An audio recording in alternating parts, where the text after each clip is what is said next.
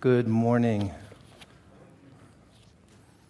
So, I'll first tell you about my eye because that's what everybody's wondering what happened to me. No, Lisa didn't let me have it last night. We had a big fight, right? No. I knew it. no, really, I had to have some surgery done as a little puffiness. That's all it is. So, okay. I want to, I'm still in worship that song, Waiting Here for You, so appropriate song for today. And I pray that, you know, as praise the Lord for the worship team as they just led us into the presence of God. And I hope you sense God's presence today, you know, as we worship. That's really an essential part of your experience as a Christian. So we sing, Waiting Here for You. What are we waiting for? We're waiting for Him, aren't we? Philippians 3:13 says this. This is the scripture that kept coming to my mind while we were singing that, so I want to read it to you. We'll just flow with the Holy Spirit. Oh, is that okay? All right. Philippians 3:13 says this. Brothers, I do not consider myself yet to have taken hold of it, but one thing I do, I forget what is behind, and I strain towards what is ahead. I press on towards the goal to win the prize for which God has called me heavenward in Christ Jesus. I'm letting go. That's all we do. When we come as Christians, we're letting go of something. We're letting go of what was. And we're reaching for what? Waiting here for you. And then when we sense His presence, that's that touch from heaven. That's your inheritance as a Christian. If you have not yet experienced that, um, um, seek us out. You know, we can pray for you and we can help bring you into, the, into your experience in the Lord. And hopefully, the message today will help you better understand the fact that we are the temple of God, as the scripture read. But let's pray and ask the Lord to continue to bless us with his presence and that we would all receive from him today and his Holy Spirit. Father, we are so grateful and we humble our heart before you. We wait on you, Lord. We let go, Lord, of all the things that are holding us today, all the things that hold us earthbound. And we lift our hands, Lord, in worship, symbolically reaching towards heaven for a touch from you. Lord, we let go of our past. We let go, Lord, of habits today, Lord. That's our, that's our desire, Lord, that you would sanctify our body today, Lord. We ask you to sanctify us with the blood of Jesus Christ. Lord, so in faith we confess our sin to you, that you would sanctify us afresh and anew in Christ our Lord, covering us with his sin and his righteousness. So, whatever habit might have you today, just in faith, just let go of it. That's where it all starts. It starts in faith. So, Father, we say, touch that person today who's letting go of that habit, that bondage, that generational issue that's been following them, following their parents, grandparents so far back, all the way back to the Adam. When Adam left go of you and fell so far down, and man's been calling out for you to touch them ever since and to restore us back to that wonderful place of communion with you where everything, all the things of earth just fade away. The cares of life fade away. The deceitfulness of riches fade away. Those we hate, all of a sudden we can love because of your presence. Strife fades away in your presence. We become one in your presence. And we are so grateful for that, Lord. The power of the manifest presence of yourself here amongst us. changing us to be like your Son. And we're so grateful for Jesus. Thank you, Jesus, for your broken body, for taking all of our brokenness upon yourself and giving us healing and restoration. Thank you, Father. Thank you for your sweet presence in this room right now, just healing people as we pray to you, touching people, softening our hearts and quieting our spirit, that we can just enjoy your peace that passes all understanding today, that we would be changed. For if any man is in Christ, he is a new creation. Old things are passing away, and all things are becoming new. Father, we are people of the new creation. We know it, and we want everything you have to offer that we could be set apart, sanctified for your use, for your glory, that Calvary Vision Church could be a place of the Shekinah glory of God to manifest in our midst, softening our hearts, making us one, lifting us up lifting us and joining us and knitting us into one great garment of praise for your honor and your glory, Father. So help us now as we look into your word that we would receive what you have for us, Lord. Thank you for using vessels of clay to do it. And we ask you to pardon that. In Jesus' name, amen. Okay, we're looking at. Uh, some scriptures in regarding to sanctification, and the, the message is, has been entitled Restoring the Garden of His Love. This is going to be part three. So I just want to catch us up a little bit before we continue our study. It was titled such because sanctification is about restoration of what was lost. Your salvation, which is your redemption, right? We read that in 1 Corinthians 6:20 started the process, and sanctification is our personal experience of restoring our heart back to its original intent. So when we think about this, so the first thing I want us to to get a hold of today is that whole thing about our salvation. We understand when we ask Jesus to save us that we are saved, but there's another word that is very important to keep in mind all the time, and that is redemption. The Bible says Jesus redeemed you. And the word redemption means he paid a price and bought you. You became his personal possession. Did you ever think about that? That you're not a free person? You're free in Christ.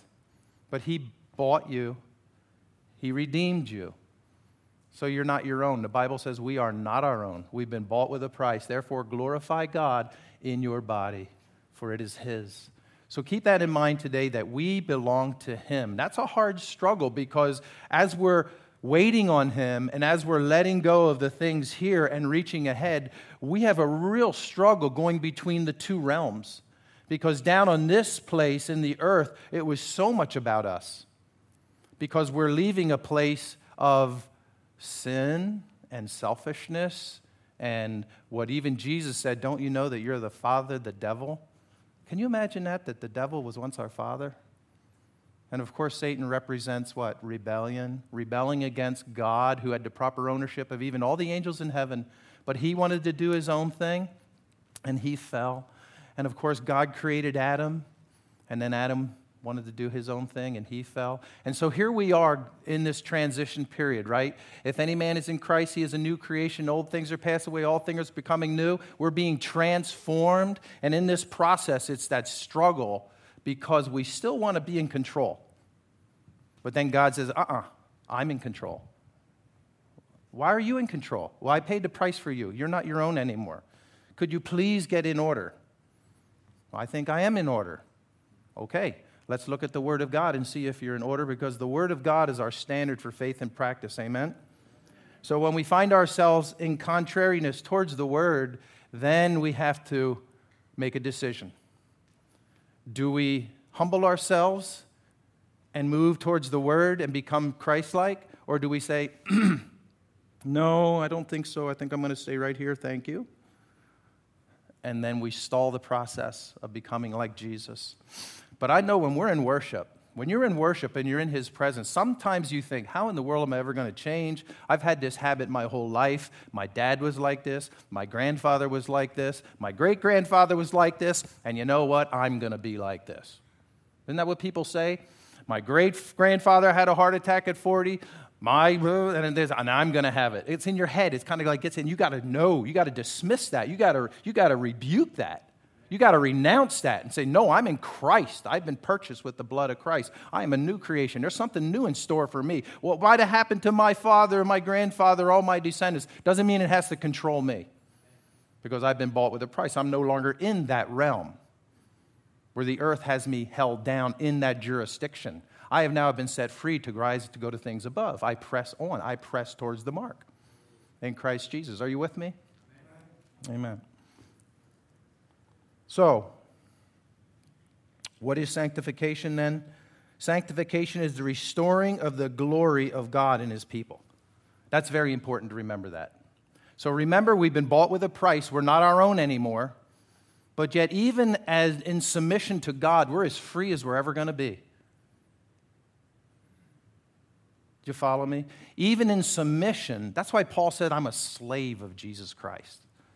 I'm a dunamis. That means I'm a bondservant to Jesus Christ. You know what a bondservant was? A bondservant was a, a servant who a, was a slave who got set free, but he said, I love my master so much, I'm going to voluntarily be his slave for life and they would take him up to the doorpost and take his ear, and they'd, they'd shove an awl through his ear, and that was the symbol for it.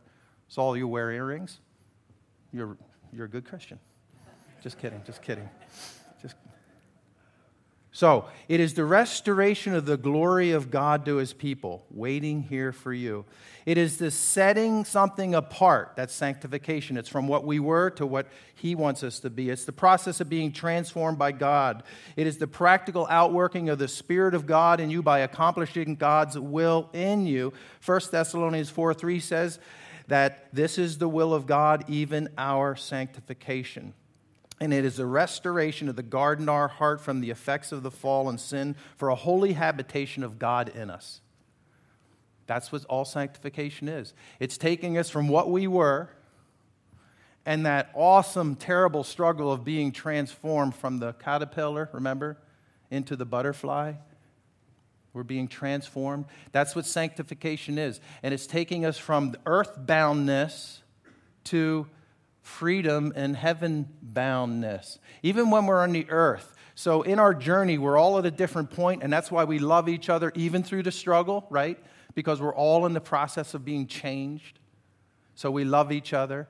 But in our earth boundness, we want to cling on to the world and the things of the world. That's why Paul said your mind has to be renewed, because when you're on this end of things, your mind still thinks on that end of things. But God's going to transform you by the renewing of your mind so that you can prove or that you can experience God's will. It's in the process. I'm encouraging you to get in the process and experience God. When we come together as children and we worship God, we are to experience God. If you don't experience God, you're missing out on something. God wants us to experience Him. We experience Him personally in the indwelling of the Holy Spirit. It's called His peace and the fruit of the Spirit. We should be experiencing that in our life. Not religiously, where we have to perform and act it out and force ourselves to do this or that, but it should be a natural outworking of abiding in Christ. He said, if we abide in Him and His Word abides in us, the end result's going to be fruitfulness. And your fruit will remain. Say, that's what's His will for us. Okay. It is the process of the glory of God taking his rightful place again in the heart of the believer. God will show us via the Holy Spirit those areas of our life that are not set apart for him. And when he does, we need to decide are we going to let go or are we going to move towards heaven? Amen. So, before we get into the message today, I want to say this what sanctification is not. It is not earning forgiveness for sin. That's already been done. Amen. It is not gaining God's approval. Once you're in Christ, you got God's approval. You don't have to gain it anymore. It is not acquired. It is not the acquiring of God's affirmation of your self worth. This is an awesome, freeing truth when you get it. because a lot of people get confused. They get saved in Christ, everything's free, but then they think, well, everything's free. Now I got to start doing stuff. My own nieces and nephews say, well, if it's by grace, then it's by grace. I don't have to do anything, right? I'm not going to do whatever I want. See, why are they thinking like that? They're still down here, they're still earthbound. They might have got washed in the blood, but they're, st- they're still thinking like a natural man. You see what I'm saying? Yes, God saved us, and we are the righteousness of God in Christ Jesus. We're totally free. Do we have to do anything? For your salvation, no. But for your sanctification, yes. Paul said, Work out your salvation with fear and trembling. Why? Because God is restoring us to a place where His Shekinah glory can brood over us and rest upon us. You with me? God is trying to make us a people. God is trying to restore where Adam lost in the garden. And all the way through the Old Testament, He was giving us types and shadows of what that looked like. And then Jesus came and he restored it, and Christians then could accept him and start the process all over. But the mature place God wants us to come to is simply to the place where you can rest in Christ and receive the communion with the Father. In John 17, Jesus said, Father, I pray that they would be one as we are one. What was he talking about? He was talking about that experience of communing with God, and you can do that all alone. And when we come together as a body, we do it as a body, and God's presence shows up. Okay, now let's look at a couple points. Let's look at the glory of God. I want to go back to the first mention of it. And of course, the book of first mention, that's good as your study, just as a study tool. Always go to the first mention of something and look at the original intent. Because if we, if we want to become what God wants us to be, let's just go back and look what it was when He first created man, right? Let's study Adam a little bit. If you're going to paint something and it's going to be a replica of something, you got to know what the original was before you can redo it. Okay?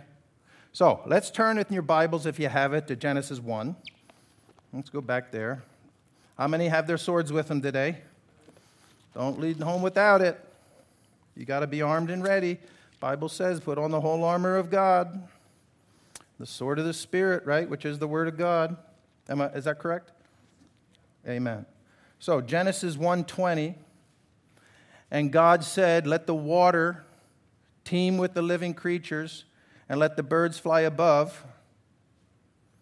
God created the great creatures of the sea and every living and moving thing which was in the waters and so on and so forth and God saw that it was good. And there was evening and there was morning the fifth day. So here we see God created very interesting thing. I want to draw a distinction here between God's creating everything else and then God bringing man into the scene. So here, the word created is unique. It just means God created something out of nothing. He just said, let it be. Boom, there it was. Now, Genesis 2 7. Here comes Adam. Then the Lord God formed Adam did you, did you catch the difference I'm trying to get at there? How did he, what did he do at first? He did what? Created. Now what's he doing? He's forming. There's a little difference with forming something and creating something. He instantly created everything else, but now he's going to slow down and take his time when he's going to form something. He's going to form man out of the dust of the ground, and he breathed into his nostrils the breath of life. Now, this wasn't God given mouth to mouth to Adam because God's a spirit. So when God breathed into Adam, the Bible's merely just communicating to us that God himself entered Adam. His spirit, he became a living soul. God and Adam were total unity. Just like when we get born again, the Holy Spirit enters our spirit. Do you ever think about that? That when you accept Jesus Christ as your Savior, the Bible says the Holy Spirit enters you, you become the temple of God. Hmm. If you think about that verse, it might be a little more discerning what you watch on television. Imagine we're dragging God in. Isn't that why Paul said if we have sex with prostitutes, we're joining Christ to the harlot? He's with us in everything we do.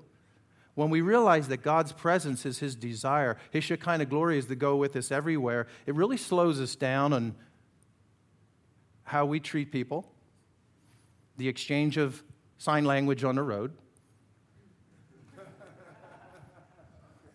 how we judge people. You may get angry, and that's a righteous emotion, but then you got, God says we got how long to deal with our anger? 24 hours. And then you got to hit the reset if you want to be on track with God. So, God is good, isn't He? All of God. So He formed man. So let's turn to Isaiah 64 8.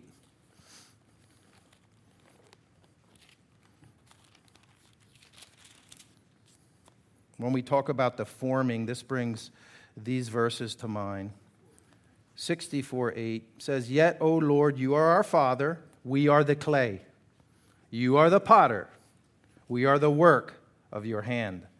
Well, wasn't he the Adam, the work of God's hand? Amen? Mm hmm. And then Isaiah 45 9.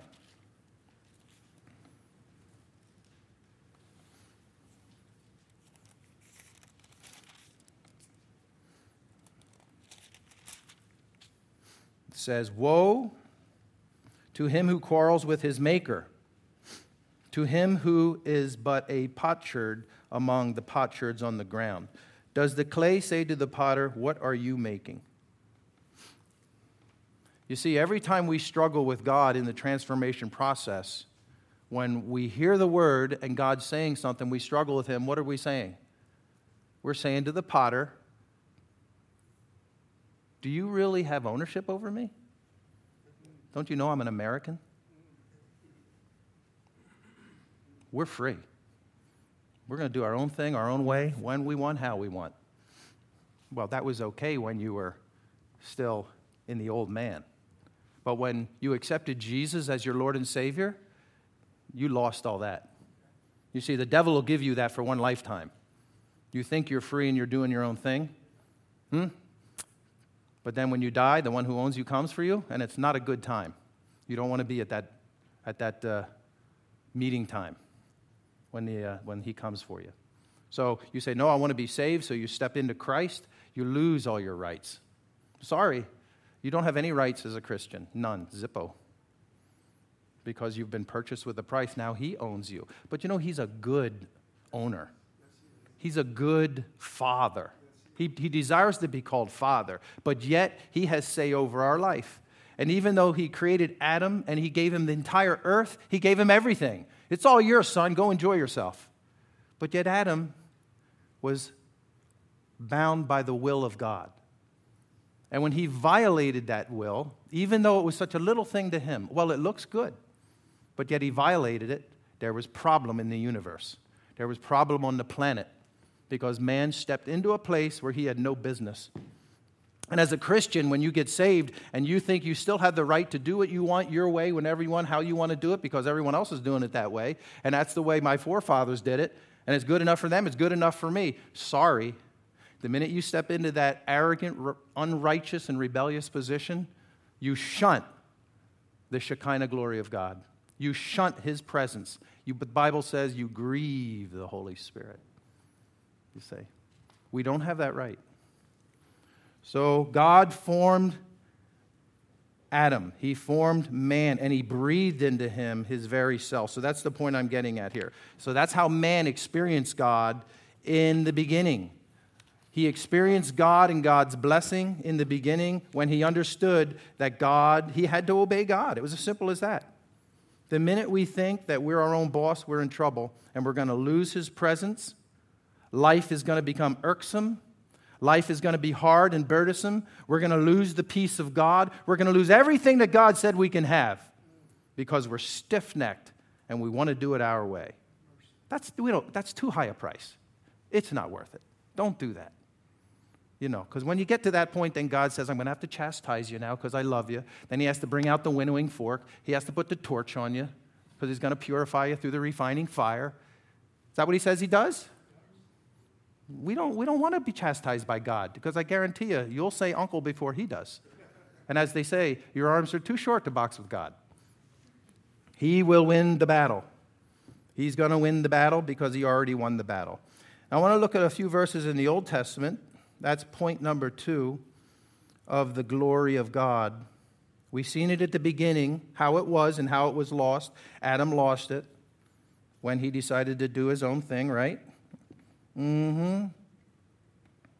That's right. And so we want to look now first at the Ark of the Covenant. What do you think of when I say Ark of the Covenant? What's the, what do you think? What's the first thing? Indiana Jones, right? That's, everybody thinks. That's what I think. Every time I hear that, that's what I think of. Okay, turn to Exodus 40.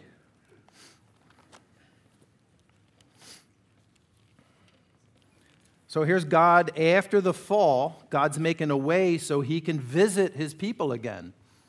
Very interesting how God has to jump through all these hoops before Christ came and redeemed us. But Exodus 40, 34 says this. And so here Moses was given these, all these instructions on how to build the tabernacle. You know, he had to build the ark and he had to put the rings in it and the poles and the cherub. And then they put, you know, the curtain over it for the Holy, Holy of Holies and then the outer court, right? They had the lampstand and all those things in there. And God had, no, it has to be just like this. It has to be just like this. It has to be a certain way. And before you can even come into me, this is what you must do. And He put them through all the ritual of the sacrifice, which was, of course, looking forward to Jesus Christ, who is the ultimate sacrifice. So their faith and obedience to God and what He told them to do made them righteous with God, and that the high priest could at least once a year go into the Holy of Holies and make atonement for their sins. We are so blessed, church, to have the freedom of walking with God every day, and we don't have to jump through all the religious rituals. But anyway, so here we have uh, Exodus 40 34. Then the cloud covered the tent of the meeting guess what? They did their thing. They worshiped. They were, while they were worshiped, they were offering the sacrifices. The priest was cleansing themselves in the, in, in the laver and all this. And then what were they doing? They were waiting for God. They were waiting for his approval. How did he show his approval back then? He did it by a cloud covering the tent, and the glory of the Lord filled the tabernacle. Moses could not enter the tent of meeting because the cloud had settled upon it, and the glory of the Lord filled the tabernacle.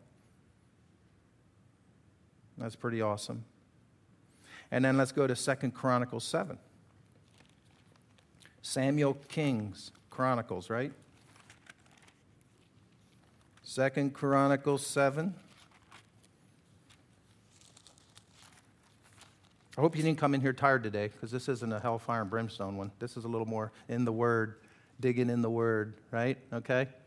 All right, so we get in the Word, we feast on the Word. It's the Word that does it. Doesn't matter. I could stand up here and yell and entertain you, but you leave here without any Word in you, you're not going to change. And I failed. So let's just stay in the Word and let's just track here. Second Chronicles 7 1. So this is when Solomon got done building. This is when Solomon got done fulfilling David's desire, which is a very interesting story we'll look at. When Solomon finished praying, fire came down from heaven and consumed the burnt offering and the sacrifices. This is after Solomon built the big temple. And the glory of the Lord filled the temple, and the priests could not enter the temple of the Lord because the glory of God filled it. When all the Israelites saw the fire coming down and the glory of the Lord of the temple, they knelt. Their knees went like this. They got weak in the knees. Everything changed. Whatever they were thinking about was just vanished out of their mind. And they saw this manifestation of Almighty God. They were just, they were weakened in their body. And their knees went to the pavement and their faces to the ground. And they worshiped and gave thanks to the Lord, saying, He is good. His love endures forever. And that's how it is with us we should come into God's presence. And in His presence, we get our body, which, you know, we put so much emphasis on our body, don't we? And the things of our natural side. But when we come into God's presence, if you're in the living presence of God, you all of a sudden you get, you find your weakness manifesting and you find that, wow, eh, my, my cockiness and my, all the junk in me just all of a sudden gets short circuited and it's like, okay and you just bow to God. We should experience that as God's people quite regularly. It's very healthy. And then I want to turn to 2 Samuel 7. Samuel, so we're going to go towards the front. Samuel King's Chronicles. I'm going to back up. 2 Samuel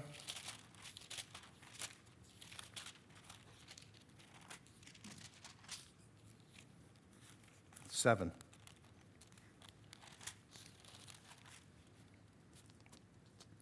Okay, here's where um, David got the idea for the temple. David was at the pinnacle of his career, beat up all his enemies. They were in the land, things were going good, everything is on the up.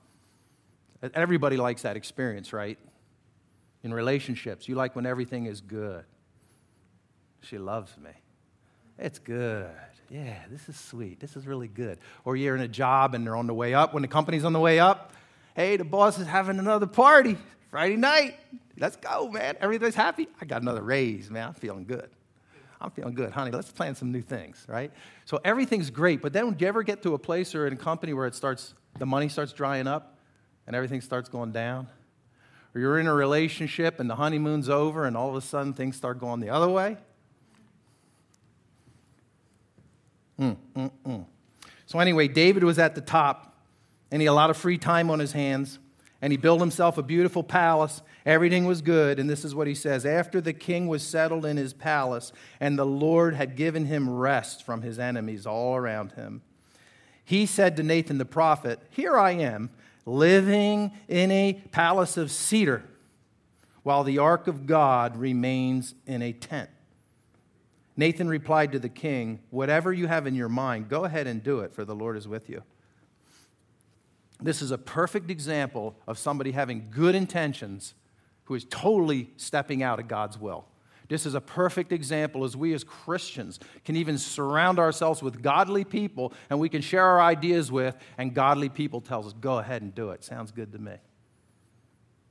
Well, wasn't it a good thing? I mean, man, David was living in a palace and he probably looked out his window and he seen the ark down there in the tent. Wasn't that good? The Bible says there's a way that seemeth right unto a man, but the end is death. The Bible says, God said to Adam, You can eat of any tree in the garden, but do not eat the tree of the knowledge of good and evil. It looked good. But since God said not to do it, it was therefore evil to do it. Let's see what happened. Nathan goes to take a nap that night.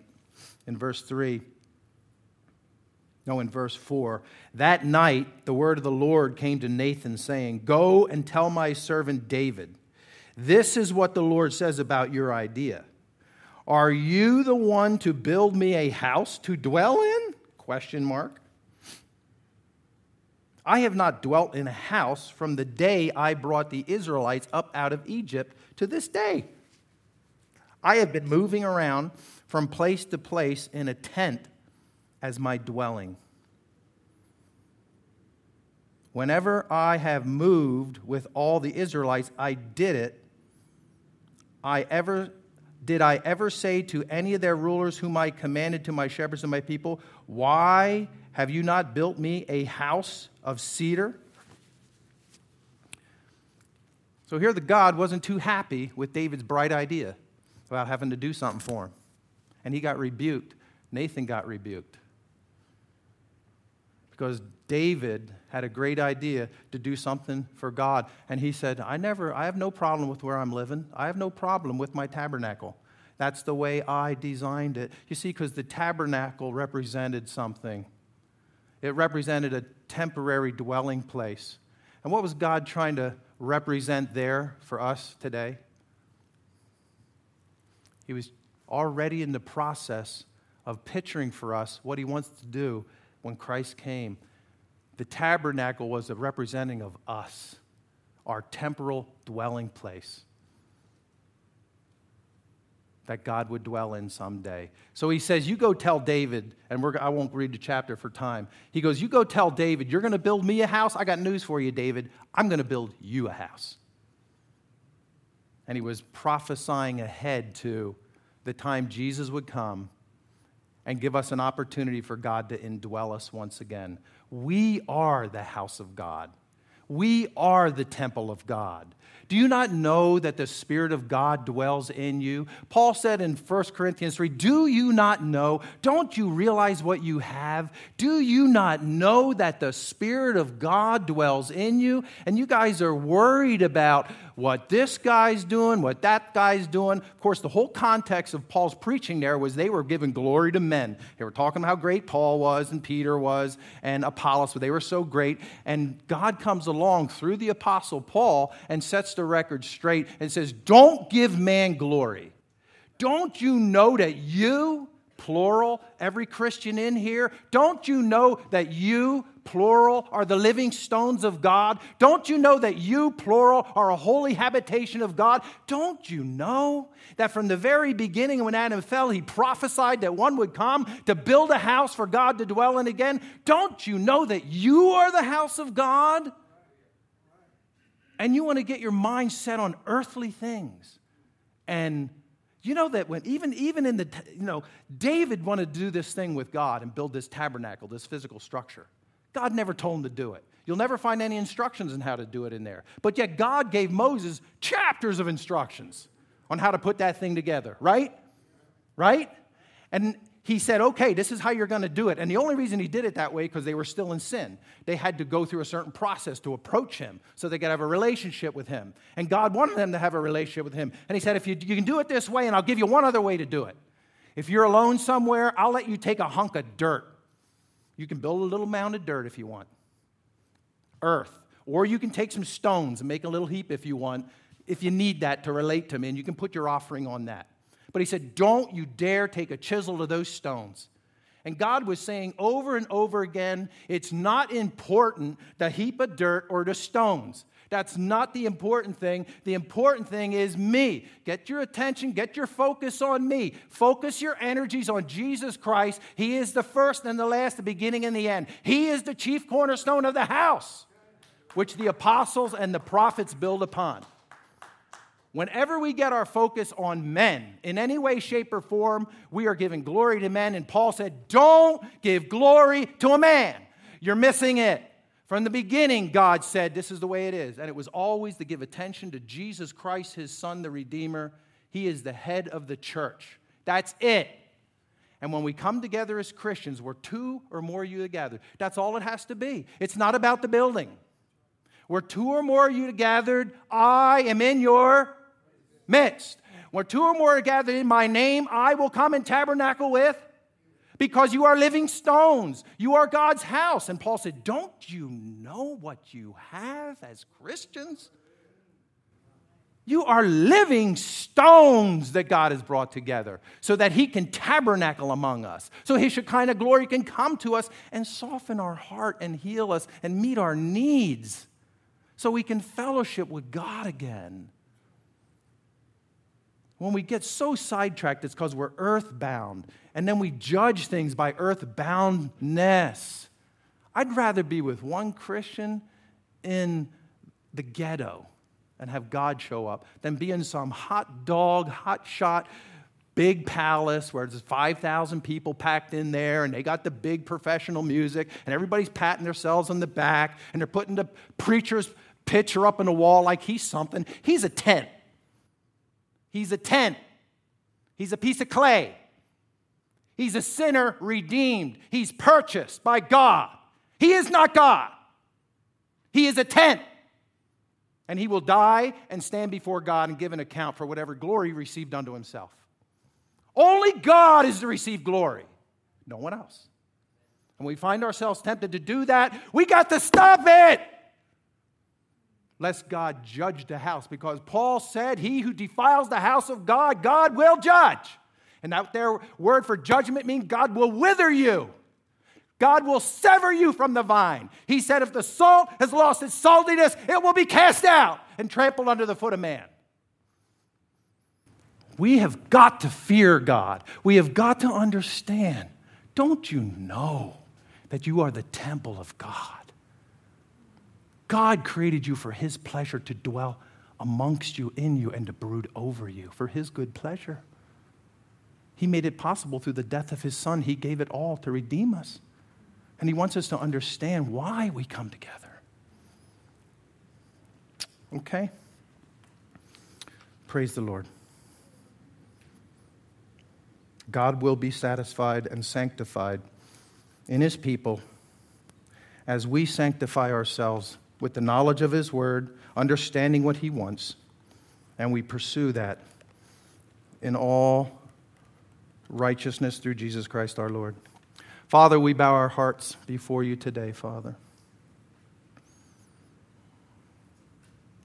And we pray, Father, that you will be glorified in these tents, these temporary dwelling places. That you alone, Lord, will be glorified. Help us, Lord, to lay up for ourselves treasures in heaven, not wood, hay, and stubble, which will burn, but gold, silver, and precious stones. Lord God, help us to cooperate with you as you lay living stones together for a house, a dwelling place.